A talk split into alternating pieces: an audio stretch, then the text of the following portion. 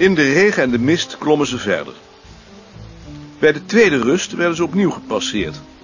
Ze haalden ze weer in. De, de jongens en de snorren stonden met z'n vieren op een bult naar een ezeltje met een bel te kijken.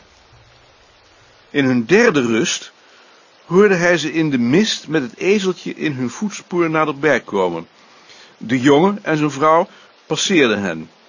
Omdat hij bang was als laatste de ezel mee te krijgen, stond hij op, maar Nicoline riep dat hij dan maar alleen achter die vrouw aan moest, als hij zo graag achter vrouwen aanliep. Ze was woedend. Terwijl ze ruzie maakten, passeerde de snorren. De ezel bleef staan en begon aan haar nylon cape te trekken. Ze haasten zich verder met de ezel op hun hielen. Nicolien woedend roepend. Ze passeerde de snorren en raakte de ezel weer aan hen kwijt, passeerde de vrouw van de jongen en tenslotte op de kol de jongen zelf. De mist trok even weg. Ze stonden aan de rand van een diepe, wijde kom waar een klein riviertje doorheen liep. In het groene en roodbruine gras liepen grote kudde schapen. Hun oudste vrienden waren nergens meer te zien in de enorme ruimte. Ze daalden de kom in. Het begon harder te regenen. Ze haasten zich naar een bureau. Vlak daarbij hoorden ze van binnen stemmen. Een weerzien zonder veel vreugde, maar ze pasten zich alle vier aan. De regen ratelde op het golfijzeren dak. Alle vier aten ze brood met vache die ze in de epicerie hadden gekocht. Toen de anderen waren opgestapt en in de regen verdwenen, was Nicolien radeloos. Dit is toch verschrikkelijk? Ik wil nooit meer naar de Alpen. Ik wil naar Auvergne. Waarom zijn we niet gewoon naar Auvergne gegaan? Hij gaf daar geen antwoord op, gewend als hij was om zich in uitzichtloze situaties in zichzelf terug te trekken, in afwachting van betere tijden. Ze bleven nog twintig minuten zitten om de anderen een ruime voorsprong te geven. Het was koud geworden. Ze gingen de regen weer in en liepen door de vlakte. De gedachte aan het afscheid van Jaring en vervolgens aan zijn eigen afscheid benauwde hem zo dat hij onwillekeurig zijn tempo verhoogde, alsof hij zich zo van zijn gedachten kon bevrijden. Maarten! Waarom loop je ineens zo idioot hard? Liep ik hard? Je liep als een idioot. Dacht je soms ergens aan? Ik denk nergens aan. Ik zie het aan je lopen. Ik dacht aan het bureau. Aan het bureau? Aan mijn afscheid en aan het afscheid van Jaring. Aan je afscheid? In je vakantie? Je denkt in je vakantie toch niet aan je afscheid? Ik kan er niks aan doen. Dan gaan we weer naar huis. Doe alsjeblieft niet zo gek. Laat me los! Als jij in je vakantie aan het bureau denkt, dan ga ik naar huis. Eh, Het lijkt wel of jij het verschrikkelijk vindt om afscheid te nemen, in plaats van dat je blij bent. Ik ben ook blij. Dat is anders niet te merken. Ze klommen naar een tweede kool en daalden in de regen af naar Chazelet. Het pad was glad geworden, het liep moeilijk. In de diepte graasde een kudde koeien. De bergen in de verte lagen in de mist. Toen ze Chazelet naderden, begon het harder te regenen. Een handjevol huizen, een klein hotel, een café. Het hotel was gesloten. In de stromende regen gingen ze het café binnen en troffen daar hun oudste vrienden. Ze dronken wat, gaven hun opnieuw een voorsprong en daalden toen in de regen en de mist af naar La Grave.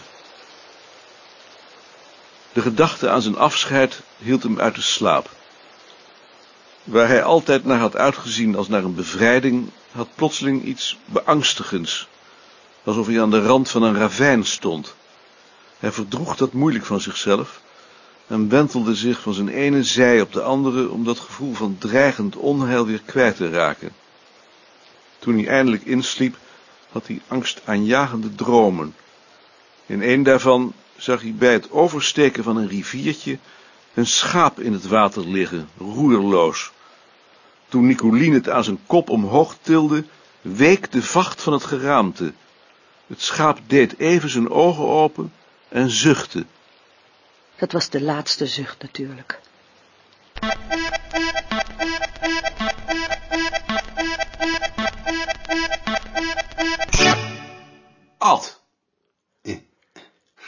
Ik ga straks meedelen dat ik op 1 juli van het volgend jaar met de FUT ga. Ik zeg jou van tevoren, omdat je er als eerste mee te maken krijgt. Maar ik wil niet dat de anderen het al weten. Het moet een verrassing zijn. Ik volg je niet op. Nee, maar je zult er toch voor moeten zorgen dat zo'n nieuw hoofd geen brokken maakt. Ik ga het ook nog even aan Van de Marel meedelen. Dick. Maarten. Dick, ik ga straks aan mijn afdeling meedelen dat ik zojuist aan jou heb laten weten dat ik met ingang van 1 juli aanstaande met de VUT zal gaan. Toch niet om mij?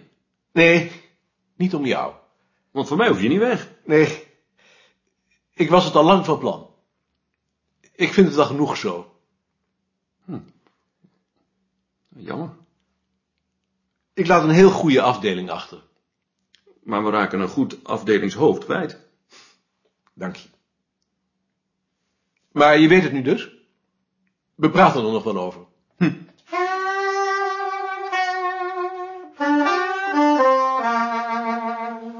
Freek, ehm, we zullen het straks hebben over het afscheid van Jaring. Hij is er vandaag niet. Eh, ik wou jou vragen of jij hem bij die gelegenheid wilt toespreken, maar ik wil je niet overvallen. Daar zou ik dan toch eerst even eh, over moeten nadenken. Tuurlijk. Ik kan het wel zelf doen. En als jij het niet doet, zou ik ook wel moeten. Maar ik, ik denk dat ik Jaring daar geen plezier mee doe. Nee, dat eh, denk ik ook niet. Nee. Al was het alleen maar omdat hij zal denken dat ik dat doe. Omdat ik zijn baas ben. En niet ten onrechte. Daarom. Ik zal erover denken. Graag. Dan, dan hoor ik het wel. Die bedrieger die komt nooit weer. Die bedrieger die komt nooit weer. Eh, ik heb voor vandaag drie onderwerpen. Eén, het afscheid van Jaring. Twee, het vijfjarenplan. En drie, de herverdeling van de ruimte. Heeft iemand daar nog iets aan toe te voegen? Niemand? Dan begin ik met het afscheid van Jaring. Dat zal zijn op 31 december. Dat is een woensdag, s ochtends. Alleen voor de medewerkers van het instituut komen geen mensen van buiten. Op Jarings uitdrukkelijk verzoek. Hij zal worden toegesproken door een van ons en kort door Van de Marel. Wie hem toespreekt is nog niet bekend, komt nog. Maar hij moet in ieder geval een cadeau hebben. Ik heb zelf gedacht, eh, je had vroeger op kermissen van die rollenzangers. Ik weet niet of er nog van zulke rollen bewaard zijn gebleven. Ze zullen zeker niet te koop zijn, maar misschien zou het aardig zijn om een, een kleurenkopie van zo'n rol te laten maken. Als we er ergens in een of ander museum nog een vinden kunnen. Is dat wat? Dat lijkt me heel aardig. Ja, zou ik maar doen. Is er iemand die een beter of een ander idee heeft? Niemand? Freek, zou jij je daarmee willen belasten? Je bedoelt dat eh, ik de mogelijkheid moet onderzoeken? Natuurlijk. Want ik ga niet in mijn eentje de beslissing nemen. Dat komt daarna wel. Dan wil ik het wel doen. Graag. Nog iemand anders over dit afscheid? Eh, ja, Eh, hoe doen we dat met de drank? Dat zullen gezien het tijdstip wel gebakjes worden. En wie moeten daar dan voor zorgen? Jij en Lien. Nog iemand anders? Dan ga ik over naar het tweede punt, het vijfjarenplan. Jullie hebben allemaal een kopie gekregen. Ja. Ik recapituleer. Ik heb de werkzaamheden ingedeeld in vier groepen. 1. Documentatie en informatie. 2. Bronnenpublicaties. 3. Bibliografie en catalogie. En 4. Onderzoek. En vervolgens het onderzoek nog weer in drie groepen. De cultuurgeografie, dat zijn de onderzoeken van Sien over de voeding en van mij over de geografische verspreiding van koffie en thee, die ik voor de feestbundel van Gunterman moet maken. De onderzoeken naar de veranderingen in de cultuur, die door Lien, Frits en Eve worden gedaan. En de onderzoeken naar de krachten achter zulke processen, zoals verburgerlijking, veredeling, commercialisering, toerisme, waarmee Gert, Rie en Ad zich bezighouden. Wie heeft daarover een opmerking? Ad? Ja. Eh, zou je die onderwerpen niet wat concreter kunnen maken? Aardappel, Bijvoorbeeld. paasvuur, Sinterklaas, luilak. Of 19e eeuw, of Twente of zoiets. Ik vind cultuurverandering en verburgerlijking zo abstract. Hoe abstracter het is, hoe groter de paraplu waaronder je kunt schuilen. Ja, maar ik begrijp het eigenlijk niet. Zijn er nog meer die met begrippen als cultuurverandering of verburgerlijking moeite hebben? Het is toch allemaal onzin? Zijn er nog meer die het allemaal onzin vinden? Ik begrijp niet wat je erop tegen hebt. Ik vind het helemaal niet zo onduidelijk. Nee. Dan ligt het zeker aan mij. Maar Ad, die concrete onderwerpen die jij wilt, die staan toch in de onderkopjes? Sien heeft het over de samenstelling van de maaltijd. Ik heb het over koffie en thee. Lien heeft het over de leunstoel. Frits over het oorijzer. Jij over het paasvuur. Ik begrijp niet wat daar onduidelijk aan is. Dat vind ik ook wel genoeg, eigenlijk. Maar met begrippen als cultuurspreiding en cultuurverandering laat je nou juist zien wat zulke onderwerpen met elkaar gemeen hebben. Anders wordt het een rariteitenkabinet. Nee, dat vind ik geloof ik niet. Is er iemand die het standpunt van Ad deelt? Ja, ik. Nog iemand? Nou ja, Ad, dan wou ik het hier toch maar op houden. Nog iemand anders iets? Dan lever ik het zo in bij Van der Marel. Derde punt. De herverkaveling van de ruimte. Van der Marel heeft de besluitvorming daarover naar zich toegetrokken. Aanleiding is een nieuwe aanval van volkstaal op die twee kamertjes van ons op de derde verdieping. Huub Pastoors wil daar gaan zitten. Ik heb de indruk dat Van der Marel wel gevoelig is voor het argument dat de hele afdeling volkstaal dan op de derde verdieping zit. Ik heb gezegd dat ik dat gezien ons numerieke overwicht heel onrechtvaardig zou vinden. Ook daar leek hij wel gevoelig voor.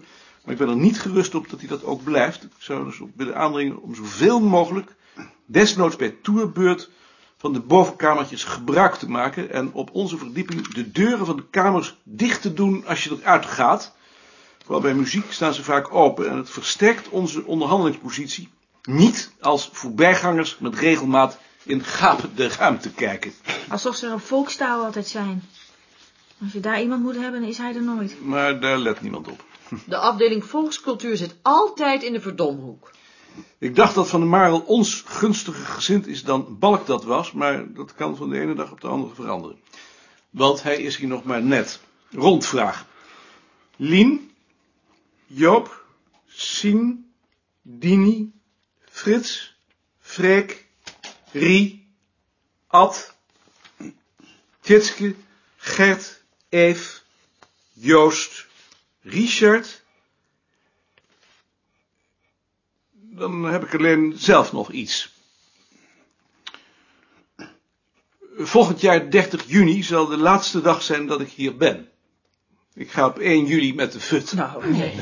Nee, zonder jou. Nee, hè? Je verzin je dat. Dan houdt het op. Maarten. Dan, dan houdt het alles op. Dan houdt het op. Ik kan niet zonder jou. Nee! Fut. En als ik nou elke week een taart voor je Het voorstel wordt verworpen. Maarten, dat Ik kan niet zonder jou. Vaarten met de Maarten. mut. Nut, nut, nut. Nee. Kan dat Wil je dan geen halve dagen gaan werken? En als ik nou elke week een taart voor je bak? Het is natuurlijk heel aardig, maar zelfs voor een taart van Sien verander ik niet van plan. Ik vind dat jullie het nu allemaal best zelf kunnen.